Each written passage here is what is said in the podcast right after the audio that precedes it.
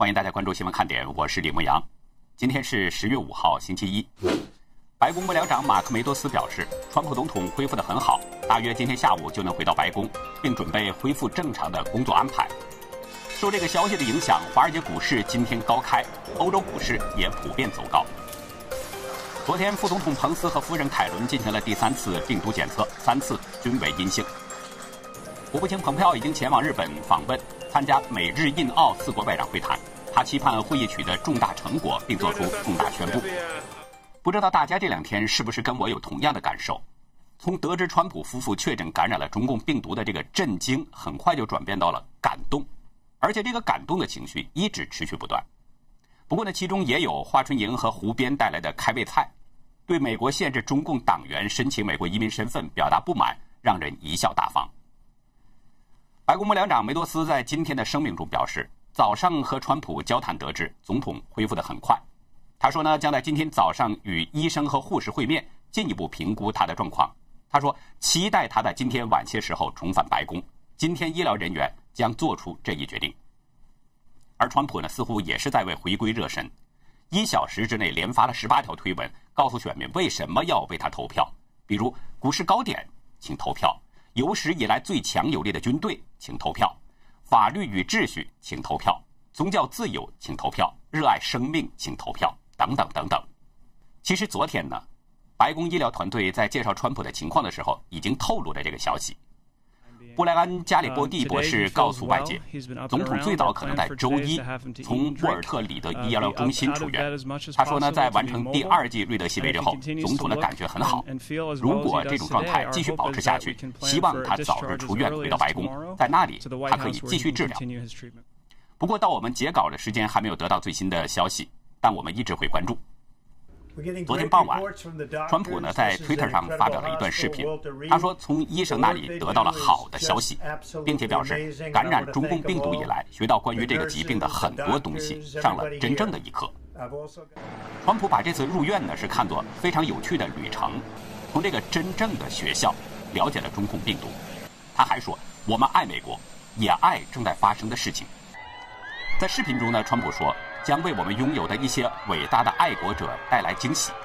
他表示，支持者举着川普的旗帜在那里待了很长时间。他们爱我们的国家，我将为他们带来一些惊喜。果然，下午五点前后，川普在医院外现身了。他在车里向支持者们打着招呼，并且竖起大拇指。大纪元记者在现场看到，支持者们见到川普都非常的兴奋，这让我们的记者深感意外。因为总统医院所在的这个社区是深蓝区，但是医院的门前却有很多人，连路过的车子都鸣笛向川普表达支持。大纪元记者采访了一位中学时移民美国的香港人于听，他是专程开车一个多小时赶到医院的，为川普来加油。于先生说：“川普为我们的国家效力，我们也想表达一份支持，希望他渡过难关。”他说呢，七十多岁的老先生放弃忧郁的生活。整天工作这么多小时，他为了什么？就是为了美国。于先生告诉大剧院记者，他是四十多年的民主党员，二零一六年投的就是民主党候选人。但是川普上任后的亮眼政绩改变了他的看法。他说，今年一定会选川普。他表示，川普在经济、治安稳定方面的政策对每个人都有影响，尤其是对我们华人。昨天早晨六点，超过一百辆车组成 U 型车队从长岛。开到第五大道，并且在川普大厦前停留了大约三十分钟。浩浩荡荡的车队从五十六街一直横跨到六十二街，他们不停地挥舞着支持川普连任的旗帜，并且长时间的鸣笛，同时高喊 “Four more years”，再干四年。随后呢，纽约几百位民众在川普大厦前为总统祈祷，之后也是大喊“川普总统，我们爱你”。到了中午，梅西百货的先锋广场。也举办了类似的小型集会活动，他们手举着为川普鸣笛的标语牌，呼吁人们按汽车喇叭来支持川普。不少人响应了他们的呼吁。其实从川普染病这个消息传出之后，像这样的活动几乎天天都有很多。比如前天，纽约州有许多民众开着车到奥本尼，大约七百辆车在高速公路上形成了四英里长的游行车队。同一天，大约两千五百位斯坦顿岛的居民集会。为总统祈祷，希望他早日康复。同样在三号这一天，许许多多的华盛顿特区的民众走上街头，他们打着支持川普的旗帜，向总统表达支持。这些场景出现在许许多多的地区，相当令人感动。不过呢，还有一种感动是来自川普的子女。网友转给我一则推文截图，文字上写着“虎父不犬子”。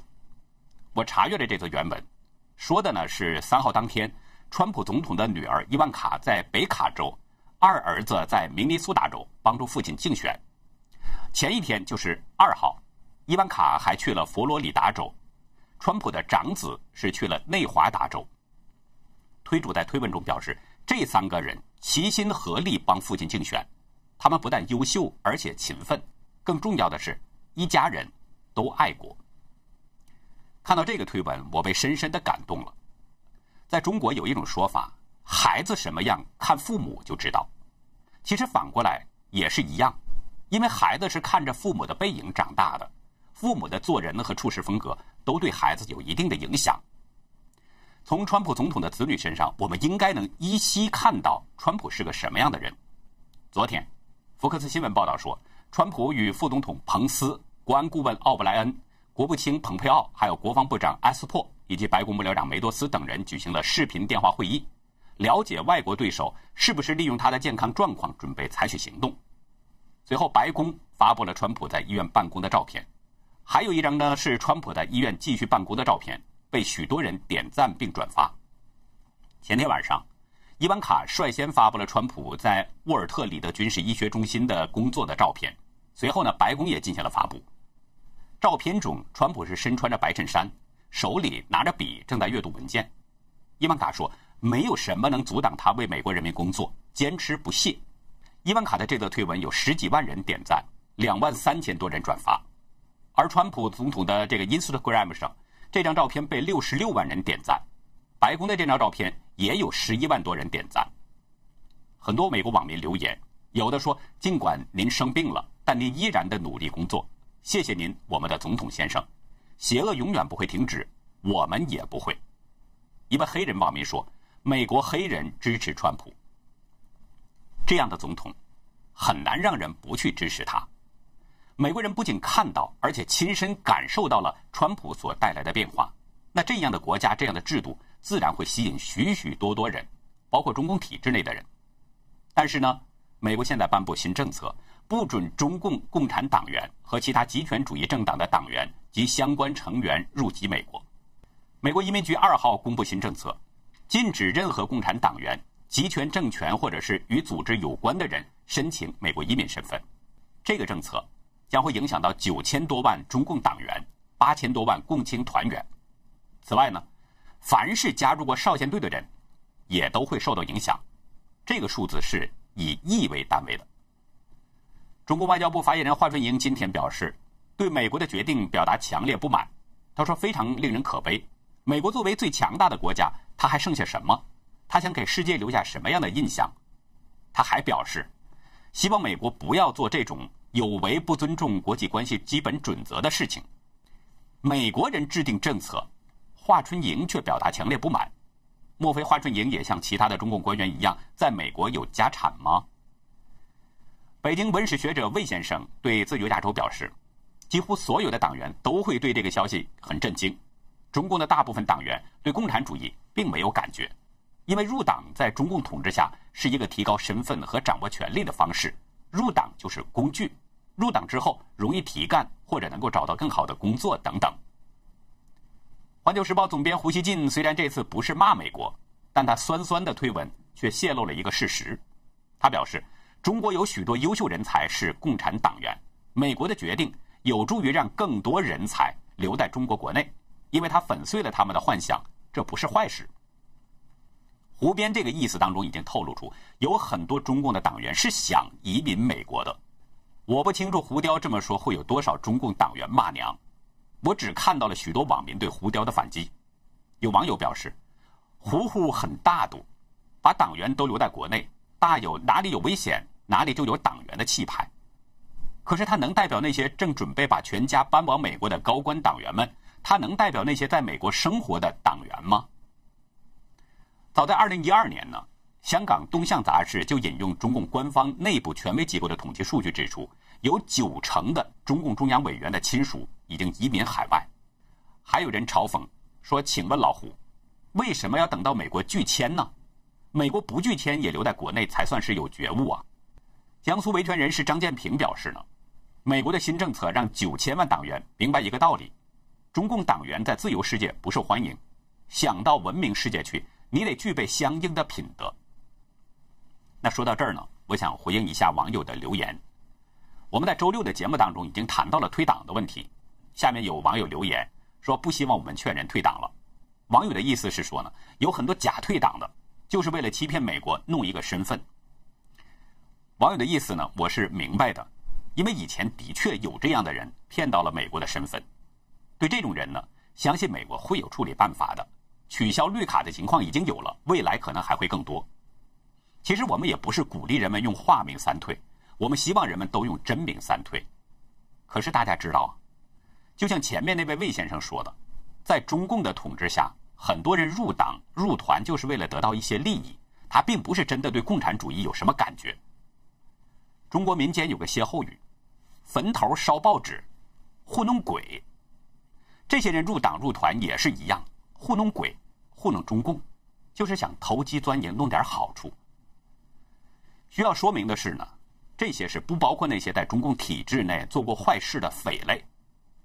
像这些糊弄鬼、糊弄中共的人，我觉得呢，还是应该给他们一个机会的。如果他们真心的想三退的话，那就不能拒之门外，知错改过，善莫大焉。而在中共统治下，如果使用真名三退的话，其实是存在着一定的危险的，可能呢会遭到中共的迫害。如果用化名呢，风险就会小得多。至于那些拿到退党证书然后当间谍或者是拿脏钱享乐的人，大家记住一点。FBI 不是吃白饭的。前不久，纽约警察昂旺为中共当间谍的事已经很说明问题了。不管隐藏的多深，狐狸尾巴早晚都会露出来。如果被美国抓到，那个时候就不只是会失去身份了，在美国的家产也悬了。而且更严重的是，如果被美国遣返，那个时候就是两头不是人了。美国不要，中共也不饶。昨天，美国驻华大使布兰斯塔德和夫人。一起返回了美国。临行前呢，他和妻子在美国大使馆的中文网发表了临别致辞，强调对中国人民和中国文化的深深赞叹，不会有丝毫改变。波兰大使在视频中表示，与妻子在这里生活了三年多，访问了中国的二十六个省份和地区，但是他表示仍有许多工作要做。视频最后呢，波兰大使和夫人一起用中文说：“谢谢，后会有期。”有一位网民啊，在看过大使的这个视频和贴出的各种走访民间的照片之后呢，说看起来就像一位老农民。大使走了，没有再提他任职期间这个美中关系每况愈下。美中关系恶化，大使无能为力。他曾经尝试在中国的官媒《人民日报》投书，以美国大使的身份呢，向中国人民解释事情的前因后果，希望中国人民加深理解，而不是被中共官媒蓄意导向。大使的要求并不过分。中共驻美大使崔天凯常常在美国的各个媒体上发表文章、接受采访。中共在美国的那些外交人员也可以随意的深入到美国，驻美记者想采访谁就采访谁。大使呢，只是希望得到的仅仅是对等，但是他的努力没有任何进展。他写的基于对等重置关系一文，《人民日报》不仅不给发表，而且还说文章充满偏见。新派战狼赵立坚还说，大使的文章呢是充斥着对中方的恶毒攻击抹黑。一向十分低调的大使终于忍无可忍，在大使馆的官方微博上贴出了那篇文章，并加了一篇解释性的导引：中共虚伪的宣传系统。但是呢，这两篇文章很快就被删除了。布兰大使离开中国，胡锡进还不忘酸两句。他说：“不管怎么说，自己任驻华大使期间。”中美关系严重恶化，这不可能是这位大使职业光荣。胡雕向来如此，他不挨骂，他这一天就过不去。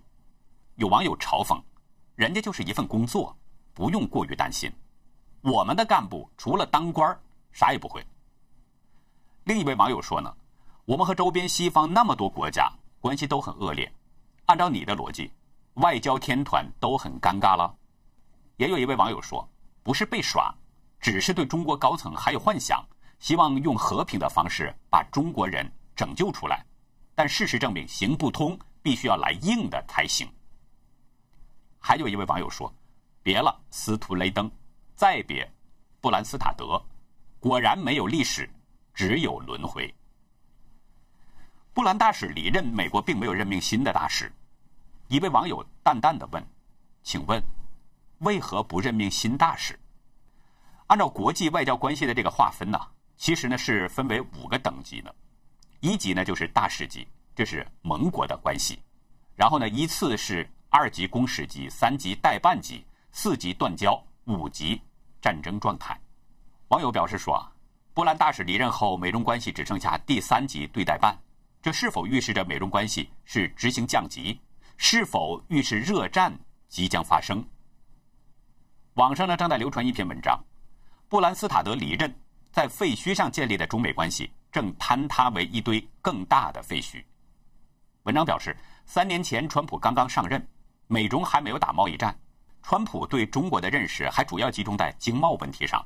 对美中在制度和意识形态上的结构性矛盾冲突，以及在地缘政治、军事、科技和国际领导力的争夺，认识还非常有限。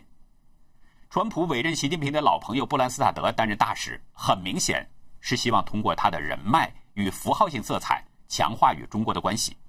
但事与愿违，布兰大使期间，美中关系进入了至暗时刻。文章表示，布兰大使的离任，标志着川普政府对华政策。已经完成了从量变到质变的过程。四十一年前在废墟上建立的美中关系，正迅速坍塌为一堆更大的废墟。其实呢，只要有点分析能力的人都知道，美中交恶并不单纯是美中两个国家之间的关系变坏，在美国的影响下，西方国家可能都会有跟进动作。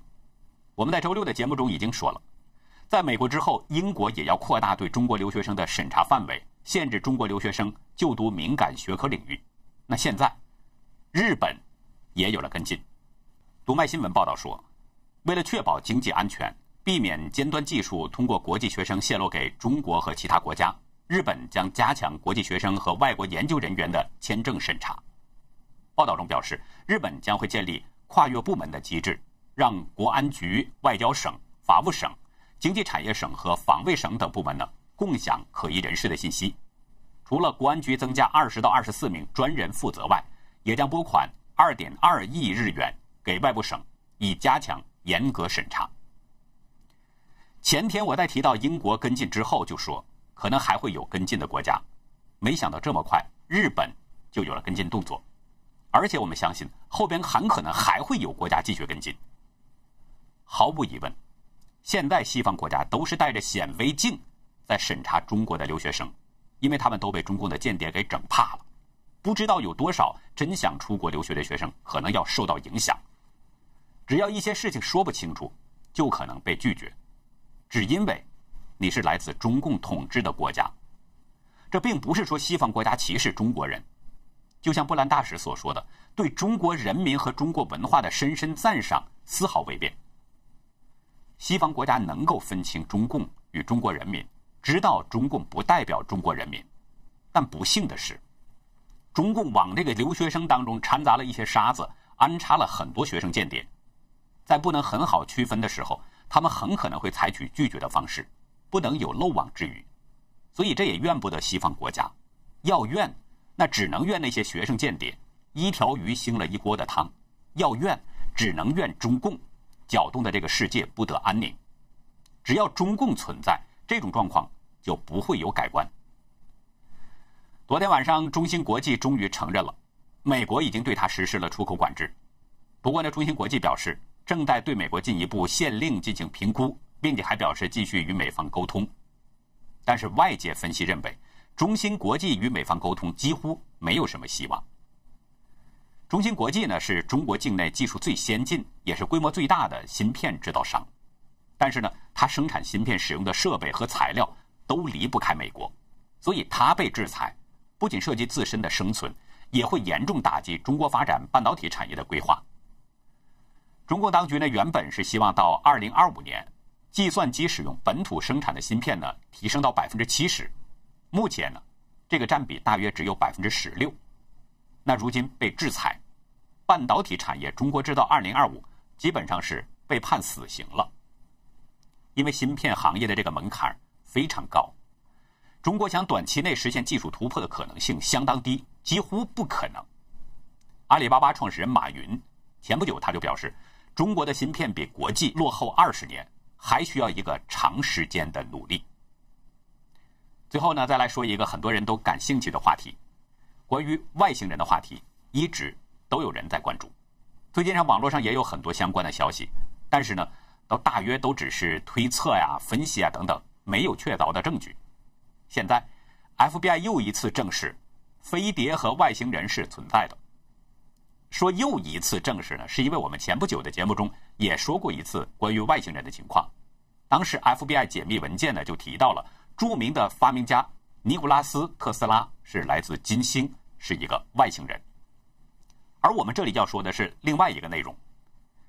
英国《每日星报》报道说，FBI 今年稍早公布了一份报告，备忘录六七五一。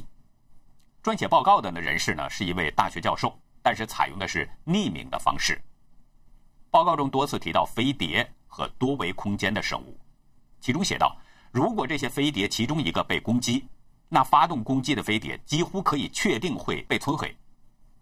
就社会大众的想法而言，这可能会导致接近恐慌和国际上的怀疑。报告中还表示，这些外星人像人类，但体型较大。他们不是来自人们所知的任何行星，而是来自以太。